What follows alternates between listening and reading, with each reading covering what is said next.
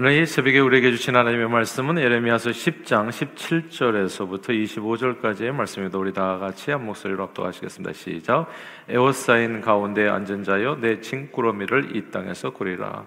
여호와께서 이와 같이 말씀하시되 보라 내가 이 땅에 사는 자를 이번에는 내던질 것이라 그들을 괴롭게 하여 깨닫게 하리라 하셨느니라 슬프다 내 상처여 내가 중상을 당하였도다 그러나 내가 말하노라 이는 참으로 고난이라 내가 참아야 하리로다 내 장막이 무너지고 나의 모든 줄이 끊어졌으며 내 자녀가 나를 떠나가고 있지 아니하니 내 장막을 세울 자와 내 휘장을 칠 자가 다시 없도다 목자들은 어리석어 여호와를 찾지 아니하므로 형통하지 못하며 그 모든 양떼는 흩어졌도다. 들을 지어다 북방에서부터 크게 떠드는 소리가 들리니 유다 성읍들을 황폐하게 하여 승량이 거처가 되게 하리로다. 여호와여 내가 알거니와 사람의 길이 자신에게 있지 아니하니 걸음을 지도함이 걷는 자에게 있지 아니하니이다. 여호와여 나를 징계하옵시되 너그라이 하시고 진노를 하지 마옵소서. 주께서 내가 없어지게 하실까 두려워하나이다. 주를 알지 못하는 이방 사람들과 주의 이름으로 기도하지 아니하는 족속들에게 주의 분노를 부으소서. 그들은 야곱을 씹어 삼켜 멸하고 그의 거처를 황폐하게 하였나이다 하니라. 아멘.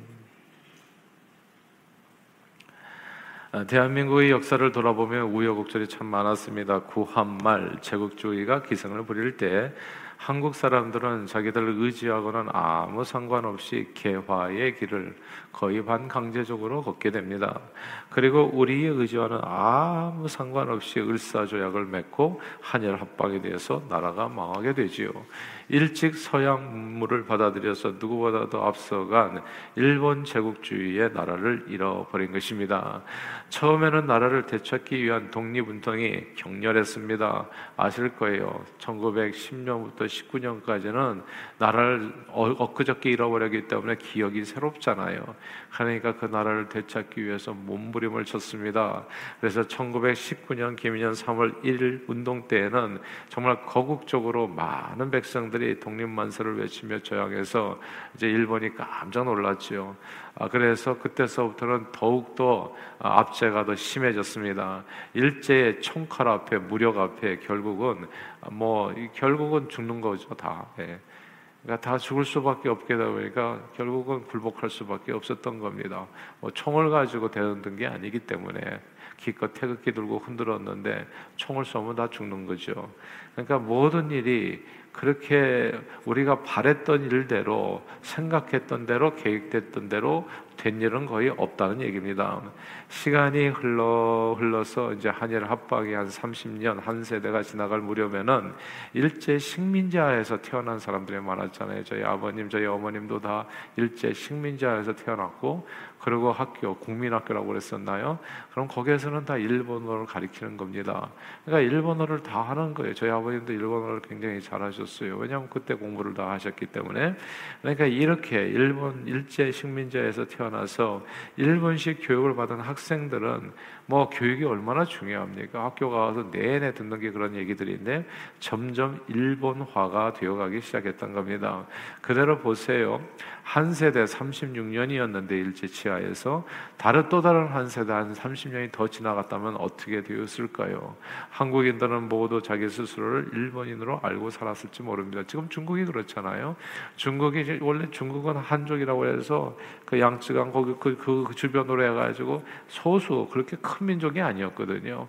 아 그런데 그냥 이 나라 저 나라를 다 그냥 흡수해 가지고 그래 가지고 중국으로 하나 딱 묶어 놓고 만다리라는 언어로 딱 묶어 놓으니까 시간이 지나니까 어떻게 돼요? 한 세대가 지나고 두 세대가 지나니까 자기 스스로가 또 중국 여권을 가지고 다니다 보니까 나 중국 사람이다 이렇게 얘기하게 되는 거 아니겠어요? 그러니까 한 세대가 지나가게 된다면 한국도 마찬가지죠. 예.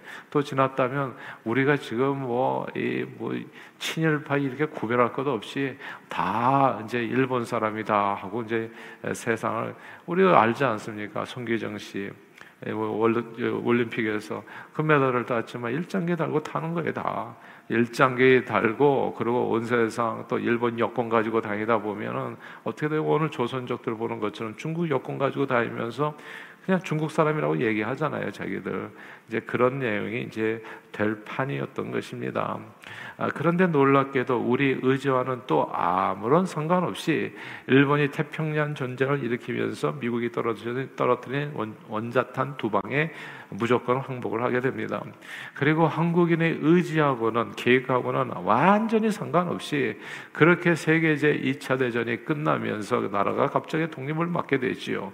일본의 식민지였던 한반도는 제 세계제 2차 대전 승전국들이었던 소련과 미국의 지배하에 놓이게, 되고 그래서 38선으로 갈려서 38선 이북은 소련이 38선 이남은 이제 아, 미국이 통치하게 됩니다. 일명 신탁 통치가 이루어진 겁니다. 이것도 역시 신탁 세탁 통치를 한국 사람이 원해서 이루어진 것일까요? 아니에요. 우리 계획하고는 상관이 없어요. 내내 상관이 없어요. 민족의 운명이 나라의 운명이 말입니다. 그러다가 1950년 1월 미국의 국무장관 에치슨이 미국에서 이렇게 무슨 나비 하나 딱 날라갔더니 남한에 그냥 홍수가 나더라고. 이게 아무 상관없이 미국이 한국하고 무슨 상관이 있냐고요. 근데 미국에서 정부장관 에치슨이 에치슨 라인이라고 미국 미국의 동북 아시아에 대한 극동 방위선에서 한반도를 제외시키면서 소련을 등에 업고 김일성이 주도하는 북한은 한반도를 적화 통일할 수 있는 초로의 기회라 생각하고 1950년 중국과 소련을 등에 업고 1950년 6월 20일 한국 전쟁을 일으킵니다. 이 전쟁의 결과를 만약에 김일성이 알았다면 그러면 일으켰겠습니까 그거를? 근데 이게, 이게 알 수가 없는 거예요. 사람이 생각은 계획을 아주 빤하죠. 북한 김일성은 계산하죠. 남한에 또 박헌영이라는 사람이 있었어요. 남한에서 또 내란을 일으키고 남한에 그때 공산주의자들이 엄청 많았을 때입니다. 그러니까 뭐 거의 사회적으로 내내 데모하고 그러니까 북에서 치고 내려가고 남에서 데모하면은 이거는 뭐 순식간에 적화 통일하는 건 이건 유, 문제도 아니다. 이거는 진짜 piece of cake다. 이렇게 생각하고 3일 만에 서울 정복하고 어, 미군이 한반도 상륙을 하기 전에 딱 두 달 만에 전쟁을 끝낸다는 계획을 가지고 치고 내려왔던 거예요.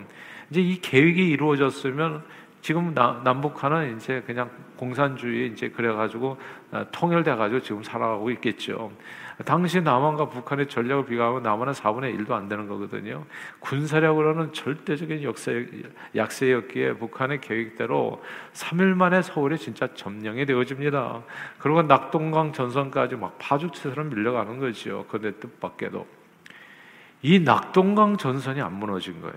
아, 진짜 그것도 우리 의지는 아니에요. 그러니까 김일성의 계획이 완전히 거기서 빗나가기 시작해요. 그러니까 낙동강 전선까지는 이제 계획대로 간 건데 거기에서 강력한 저항에 부딪혀가지고 두 달이 뭡니까? 예. 석 달, 넉 달 이렇게 지나가게 된 거예요.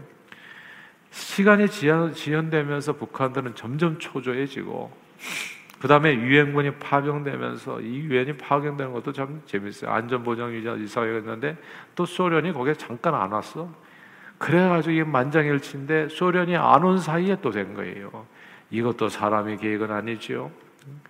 점점 이렇게 그냥 유엔군이 파견되면서 또 미국 공군이 때리고 하다 보니까 북한군에게 점점 어려운 전투가 되어가고 급기야 1950년 그러니까 6.25 전쟁에서 7월, 8월, 그 다음에 9월 15일이죠. 9월 15일 날 인천 상륙자제 계획이 이제 김일성 계획이 완전히 흐트러져 버린 겁니다. 두 달 안에 끝내야 되는데 결국은 미군이 상륙하기 전에 끝내야 되는데 미군이 상륙하고 말았어요. 시간이 지연되면서 9월 15일 날 상륙 작전에 인천 상륙 작전에 성공하면서 전사가 역전됩니다.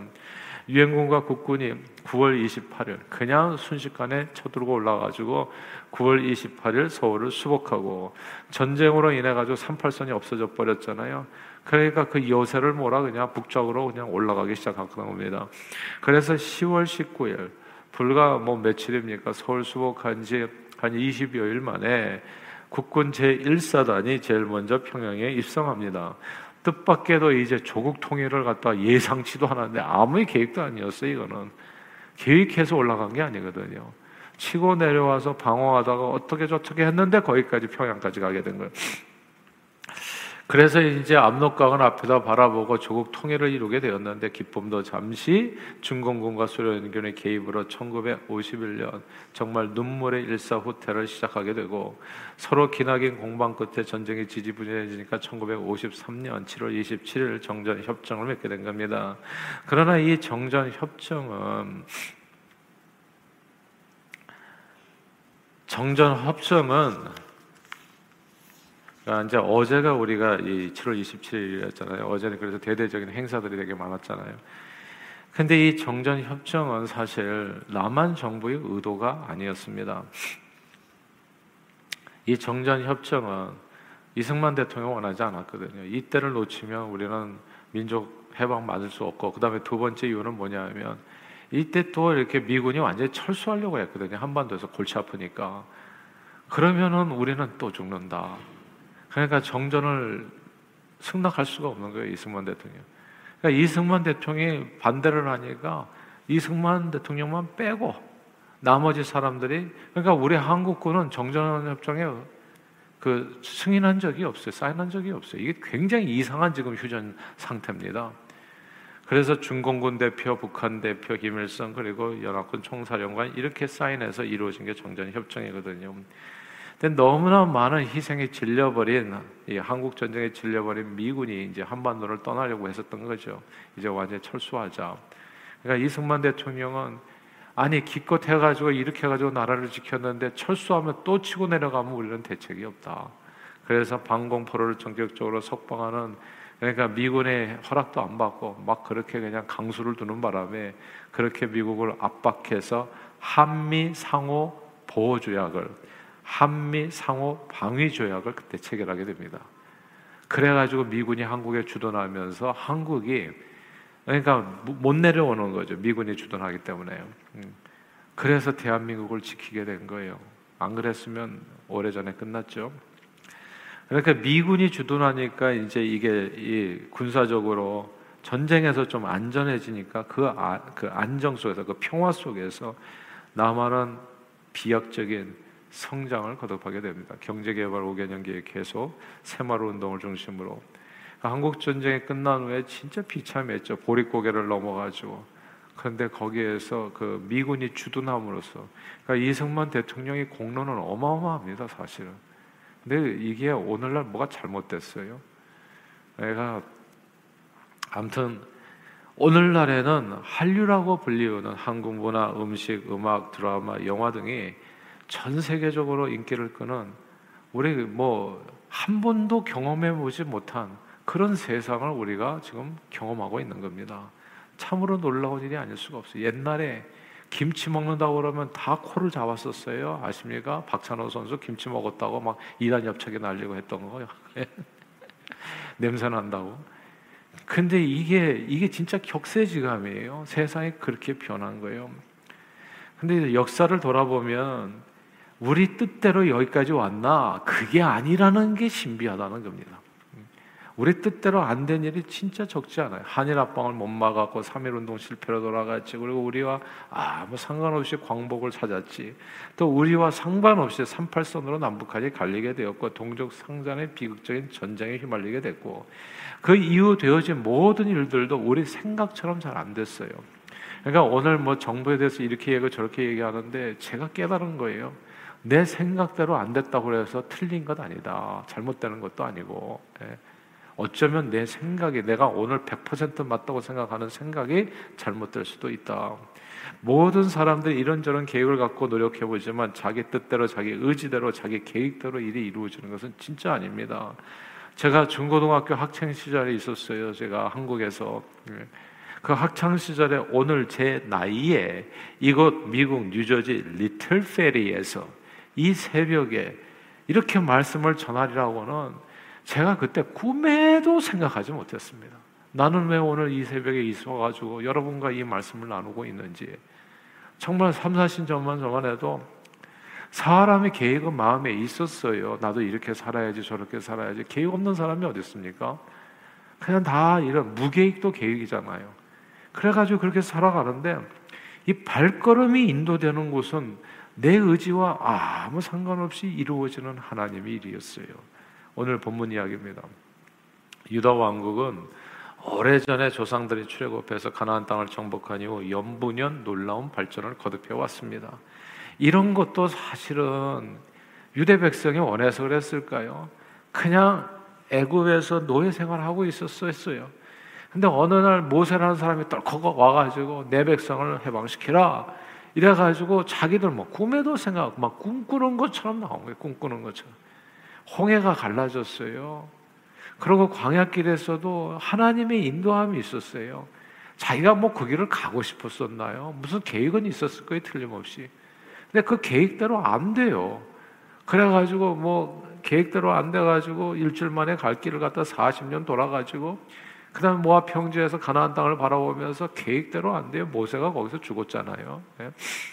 그리고 또 요단강을 건너서 가나안 땅을 정복하고 이 모든 발걸음에 하나님의 그 인도가 있었던 것인데 그렇게 가나안 땅을 정복한 이후에 연분연 놀라운 발전을 거듭해서 사사 시대를 거쳐 드디어 이스라엘 열두 지파가 왕조 시대를 열게 됩니다. 진짜 꿈꾸는 것 같은 일이 벌어진 거예요. 초대 왕 사울, 그 다음에 두 번째 왕 다윗, 그리고 3대 왕 솔로몬을 거치면서 이스라엘이 강대국의 면모를 거쳐갑니다. 아니 그냥 맨날 노예 백성이었던 사람들이 막 세상 나라 사람들이 막 그냥 솔로몬에게 배우겠다고 그냥 온 세상이 이 솔로몬 왕, 이, 이 이스라엘에 와서 뭐 좀 배워보겠다고 나오는 오늘날의 한류와 같이 아 이런 꿈꾸는 것 같은 일을 갖다가 경험하게 된 겁니다. 그러나 우상 숭배로 인해서 나라가 남북으로 갈리고 난 후에 조금씩 이스라엘은 내리막길을 걷게 됩니다. 세상에 망하고 싶은 나라가 어디 있겠어요? 근데 자기 의지하고는 아무 상관없이 북이스라엘은 아수르에 멸망하고 이제 남유다 왕국마저 위기에 처하게 됩니다. 예레미야 선지자는 남유다 왕국의 멸망을 예언합니다. 양떼가 흩어질 것이 오늘 본문 말씀이잖아요. 북방에서부터 점령군이 내려와서 유다 성읍들을 황폐하게 될 것이라고 예언합니다. 이런 멸망에 대한 예언은 그 당시 정치 지도자들, 종교 지도자들, 백성들 그 누구도 원하는 일이 아니었습니다. 그런데 내가 원하지도 않은 일이 또 내게 일어나는 거예요. 내가 원하는 일은 일어나지 않냐고 원하지 않은 일들이 자꾸 내 삶에 일어나는 겁니다. 그 까닭이 있어요. 오늘 본문 말씀입니다. 가장 중요하죠. 23절을 같이 읽겠습니다. 23절 읽어볼까요? 시작. 여호와여 내가 알거니와 사람의 길이 자신에게 있지 아니하니 걸음을 지도함이 걷는 자에게 있지 아니하니이다. 아멘. 여기에서 사람의 길이 자신에게 있지 않다. 이 구절을 주목해야 됩니다. 사람의 길이 내게 있지 않다. 사람의 길이 내 인생 길이 내게 있지 않다. 이 말씀을 꼭 마음에 새길 수 있게 되기를 바래요. 사람의 길이 자신에게 있지 않다. 사람들은 종종 자기가 자기 길을 만들어가고 꿈을 이루어간다고 착각하지만 실상은 생사 화복의 주관자이신 하나님께서 사람의 길을 정하시고 그 발걸음을 지도하시고 인도해 주시는 겁니다. 그러므로 성경은 마음의 경영은 사람에게 있어도 말의 응답은 여호와로부터 나오니라. 사람이 마음으로 자기 길을 계획할지라도 그의 걸음을 인도하시는 이는 여호와시니라 말씀했습니다. 어떤 길은 사람이 보기에는 바르지만 필경은 사망의 길도 있어요. 그런 망하는 대표적인 길이 공산주의였습니다. 그냥 해보기 전에는 모두가 다 평등하게 잘 산다, 공평하게 잘 산다. 이런 걸로 인해 가지고 다 혹해 가지고 거기에 다 빠져서 옛날에 6.25 전쟁할 때요. 다 그 지식인들은 다 공산주의자들이었습니다. 그때 막스 그다음에 뭐 그 그 안 읽은 사람이 없어요. 예. 레닌 막스 그 주의 그러니까 다 거기에 심취해서 이런 이게 유토피아거든요. 이 땅에 진짜 유토피아 천국을 이루어가는 길이 공산주의라고 그렇게 믿었었어요. 배운 사람들이 다 그랬었어요. 똑똑한 사람들이. 근데 어떤 길은 사람이 보기에 바르지만은 필경은 사망의 길이라고 해보기 전에는 잘 몰랐지만 해보고 나니까 온 인민이 굶어 죽는 길이었어요. 단체로. 예. 전부 평등하게 굶어 죽는 길. 야, 놀랍지 않습니까? 평등은 이뤘어요. 근데 다 죽는 길이었어요. 어떤 길은 사람이 보기에 바르지만 필경은 사망의 길이라고. 인생의 지혜는 참 짧다는 생각이 들어요. 소탐대실 그네가 조삼모사 눈앞의 것만 보이고 앞으로가 잘 안 보이잖아요. 그러므로 인생을 잘 사는 참된 지혜는 우리 인생의 생사화복을 주관하시고 내 길을 인도하시는 내 발걸음을 정하시는 여호와를 경외하는 겁니다. 그래서 여호와를 경외함이 지혜의 근본이라 얘기하잖아요. 주님을 경외하고 그분만을 섬기고 그분을 사랑하고 그분의 말씀에 따라서 그분의 선하신 뜻이 내 삶에 온전히 이루어지기를 강구하면서 사는 삶. 그러므로 오늘 말씀을 마음에 품고 사람의 길은 자기에게 달려 있는 게 아니라 하나님께 달려 있다는 걸 기억하고 오늘도 온전히 주님을 의지하고 주님의 말씀에 순복하시고 형통한 하루 하나님의 영광을 위해서 존귀하게 쓰임 받는 아름답고 복된 하루 맞이하시고 그런 삶을 누리시는 저와 여러분들이 다 되시기를 주 이름으로 축원합니다. 기도하겠습니다. 하나님 아버지 인생을 잘 사는 참 지혜는 사람의 길이 자신에게 있지 않다는 것을 깊이 깊이 깨닫고 붙들고 우리 인생의 생사와 복 주관하시고 내 길을 인도하시는 내 발걸음을 정하시는 여호와를 경외하고 섬기고 사랑하고 그분의 뜻에 순복하여 사는 것이라는 사실을 다시 깨우쳐 주심을 감사합니다. 그리 살아 오늘도 형통한 하루 되게 해 주시고 앞으로 남은 인생도 주님 손꼭 붙들고 승리하는 저희 모두가 되도록 우리 발걸음을 축복해 주옵소서. 예수 그리스도 이름으로 간절히 기도하옵나이다. 아멘.